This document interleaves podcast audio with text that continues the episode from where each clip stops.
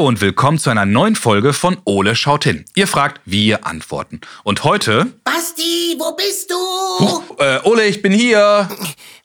Basti, hast du die Zeitung heute gelesen? Äh, ja klar, wieso? Wieso?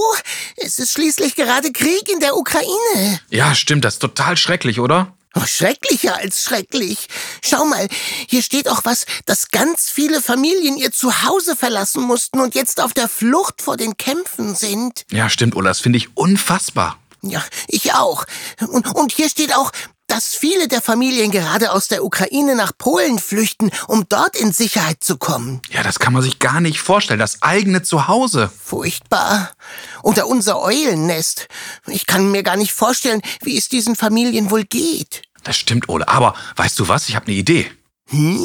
Ich finde, du hast dir eine sehr spannende Frage gestellt, der wir heute mal nachgehen sollten. Wie geht es denn den ganzen Familien und Kindern, die flüchten müssen? Und wie ist deren aktuelle Situation an dieser polnisch-ukrainischen Grenze? Oh, ja, genau. Was passiert da und, und wie geht es den Menschen? Und Ole, soll ich dir was sagen? Unser guter Freund Sheriff Riskala von Logo ist ganz aktuell an der Grenze zwischen Polen und der Ukraine und berichtet darüber, wie es diesen Menschen dort gerade geht. Basti, dann sollten wir den schnell anrufen. Du hast total recht. Komm, wir schauen mal, ob wir Sheriff erreichen und sprechen mit ihm, was er bis jetzt erlebt hat und wie sich die Situation vor Ort verhält. Ja, los, ruf an. Ruf an, ruf an.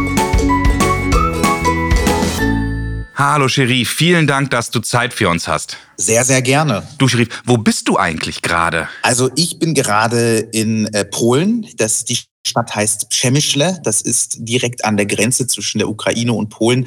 Und äh, da sind ähm, seit Anfang des Krieges halt sehr, sehr, sehr viele Ukrainerinnen und Ukrainer äh, hier hingekommen, um mhm. eben vor dem Krieg zu flüchten. Und wir wollten uns anschauen, wie es den Menschen hier geht. Und deswegen bin ich Anfang der Woche, also am Montag, ähm, hierher gekommen und habe äh, von der Grenze aus berichtet. Wie ist denn so die Lage vor Ort? Wie nimmst du das wahr? Also wir sind ja am Tag vier des Krieges angekommen. Das heißt, der Krieg lief schon einige Tage und ähm, die Lage an der Grenze war doch sehr organisiert. Also die Polen ähm, haben es wirklich geschafft, innerhalb kürzester Zeit wirklich Chaos zu beseitigen und Ordnung reinzubringen. Das heißt, die Menschen müssen nicht mehr zu Fuß wirklich die ganze Zeit über die Grenze, sondern viele werden mit dem Bus auf der ukrainischen Seite abgeholt und dann direkt über die Grenze gefahren zu Aufnahmezentren, wo sie erstmal ankommen können, was zu essen, zu trinken bekommen und auch medizinische Versorgung, wenn es notwendig ist. Ähm, viele werden auch direkt an der Grenze von Bekannten oder Verwandten abgeholt. Ähm, und äh, mhm. da habe ich halt wirklich gemerkt, dass, dass, da ist ein System, die Menschen haben ja wirklich eine Tortur hinter sich und die ähm, Menschen hier in Polen wollen, dass das für sie so angenehm wie möglich gemacht wird. Und ich muss sagen, das machen sie richtig, richtig Ach, gut. Super. Das klingt zumindest so ein bisschen positiv. Aber jetzt sind es ja viele Familien und Kinder, die auch über die Grenze kommen. Was ist denn dein Eindruck? Wie geht es diesen Menschen? Genau, also es kommen hauptsächlich ähm, Frauen und ähm, Kinder, also Mütter und ihre Kinder, mhm. weil in der Ukraine äh, gilt ja aktuell die Regel, dass alle Männer zwischen 18 und 60 Jahren das Land nicht verlassen dürfen, mhm. weil man sagt, die sollen, wenn sie denn möchten, mithelfen, das Land zu verteidigen. Keiner wird gezwungen zu kämpfen, aber die Männer dürfen erstmal das Land nicht verlassen und deswegen kommen hauptsächlich Mütter und Kinder über die Grenze. Und ich habe mit einigen sprechen können und ähm, die haben mir halt wirklich erzählt, dass sie teilweise tagelang unterwegs waren. Das heißt, das ist nicht mal eine halbe Stunde Autofahrt an die Grenze, sondern die kommen teilweise aus dem Landesinneren, also wirklich aus dem Zentrum und dann mussten sie es irgendwie schaffen, an diese Grenze zu kommen. Sie sind äh, viele, viele Stunden, viele, viele Tage sogar gefahren. Dann an der, äh, an der Grenze auf der ukrainischen Seite waren die Zustände doch relativ chaotisch, weil ihr müsst euch vorstellen, da wollten ja ganz, ganz viele auf einmal raus. Ja, und dann haben sich halt Autoschlangen gebildet. Also ein Kollege von uns aus Kanada, der über die Grenze gegangen ist, also auf die ukrainische Seite, der hat mir ein Video geschickt und da war eine halbe Stunde Autofahrt auf der linken Seite nur Autos, die in Richtung Polen wollen. Also wirklich kilometerlange Autoschlangen. Und da waren halt äh, Menschen drin in den Autos, die alle über die Grenze wollen. Und ähm, das ähm, war schon irgendwie der Moment, wo, wo, wo ich halt dachte so, wow, krass. Also es ist, ähm, die, die Menschen fliehen weil sie in Sicherheit wollen. Und das, das äh, konnte ich mir halt so auch gar nicht vorstellen. Glaube ich sofort. Jetzt hast du gerade gesagt, du konntest mit einigen Menschen auch sprechen. Was wäre denn so denn dein Eindruck, wie es den Kindern gerade geht? Konntest du auch direkt mit Kindern sprechen? Ja, ja. Also ich habe zum Beispiel mit der achtjährigen Sascha gesprochen. Und klar, Sie hat mir selbst gesagt, ähm, sie musste ihr Haus verlassen, weil halt in der Gegend es Bomben und Raketen gab. Das heißt, die hatte schon mhm. sehr mitbekommen, was da los ist. Ähm, sie war glücklich, in Sicherheit zu sein. Das hat sie mir auch gesagt. Sie ist glücklich, endlich in Polen zu sein. Auf der anderen Seite hat sie mir natürlich auch erzählt, dass sie sich Sorgen um ihren Papa macht, um ihre Klar. Verwandten dort noch und um ihre Haustiere. Die mussten sie halt auch dort lassen, weil die sind ja teilweise nur mit zwei Taschen gekommen. Und ich meine jetzt nicht irgendwie große Taschen mit ein paar zehn Kilos, sondern das sind relativ kleine Taschen, teilweise auch nur Tüten oder Rucksäcke, wo sie einfach mal alles reingepackt haben, was sie greifen konnten. Ähm, von daher ist das so ein Mix, der, ein Mix an Gefühlen, der da zusammenkommt. Und das ist sowohl bei den Kindern so als auch bei den Eltern.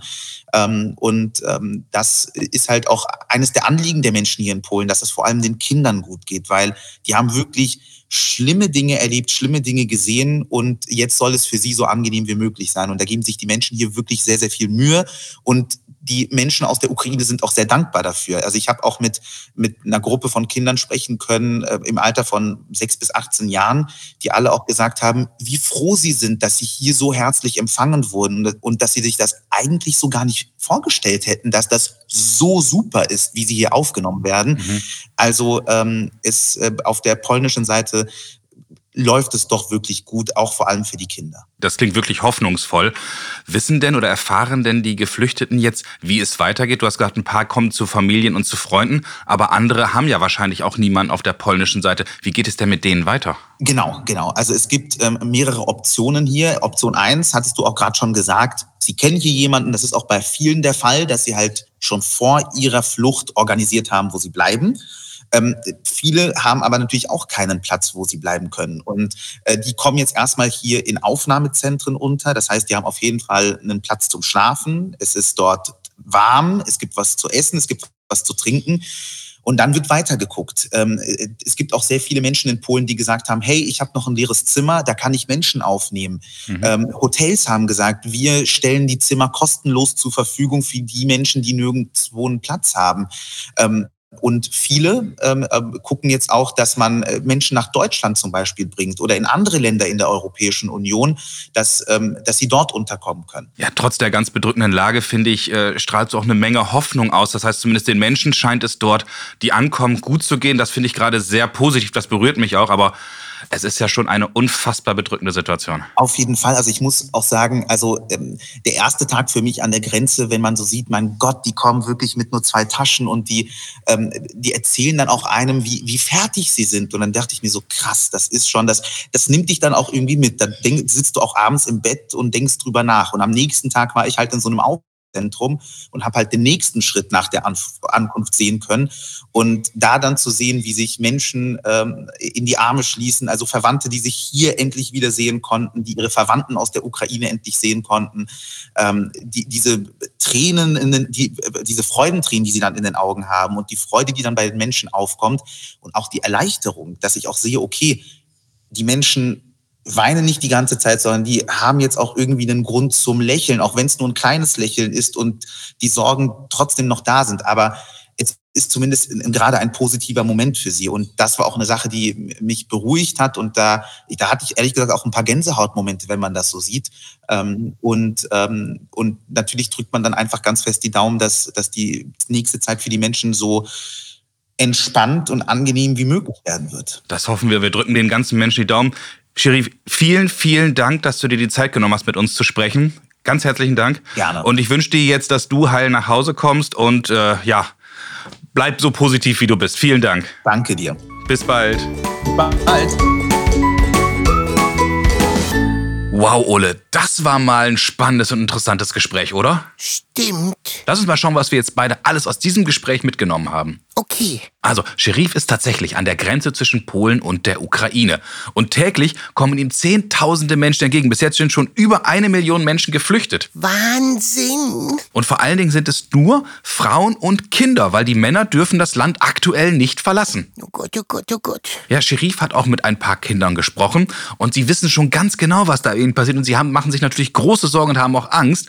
Aber er sagte, ein eine Sache, die er gut findet, ist, wie unfassbar herzlich die Polen sich um die Ukrainer kümmern. Ja, das fand ich auch toll. Ja, also die nehmen sie wirklich mit offenen Armen auf. Jeder, der kommt, kriegt was zu essen, was zu trinken, ein warmes Bett und medizinische Versorgung. Also alles, was sie brauchen. Und er sagte, die Menschen fangen dann dort trotz der ganzen Sorgen wieder an zu lächeln. Das finde ich wirklich gut. Hat mich wirklich schwer bewegt und ich habe jetzt noch Gänsehaut, wenn ich darüber rede. Mhm. Und was ich auch spannend fand, dass es auch ganz viele Menschen dort drüben gibt in Polen, die mit den Ukrainern befreundet oder verwandt sind, die natürlich so, sofort darum kümmern, dass ihre Freunde und ihre Verwandten aufgenommen werden. Und selbst diejenigen, die niemanden kennen, werden so herzlich empfangen, dass sie sich wohlfühlen in Anbetracht der Umstände. Das ist so, so toll. Das gibt mir auch Hoffnung. Allerdings bleiben natürlich ganz, ganz viele Fragen übrig. Und wenn ihr noch weitere Fragen habt, sprecht doch mal mit euren Eltern, sprecht mit euren Lehrern und sprecht mit euren Freunden. Und wenn dann noch weitere Fragen bleiben, ruft uns einfach an und stellt uns diese Frage und sprecht sie auf unseren Anrufbeantworter.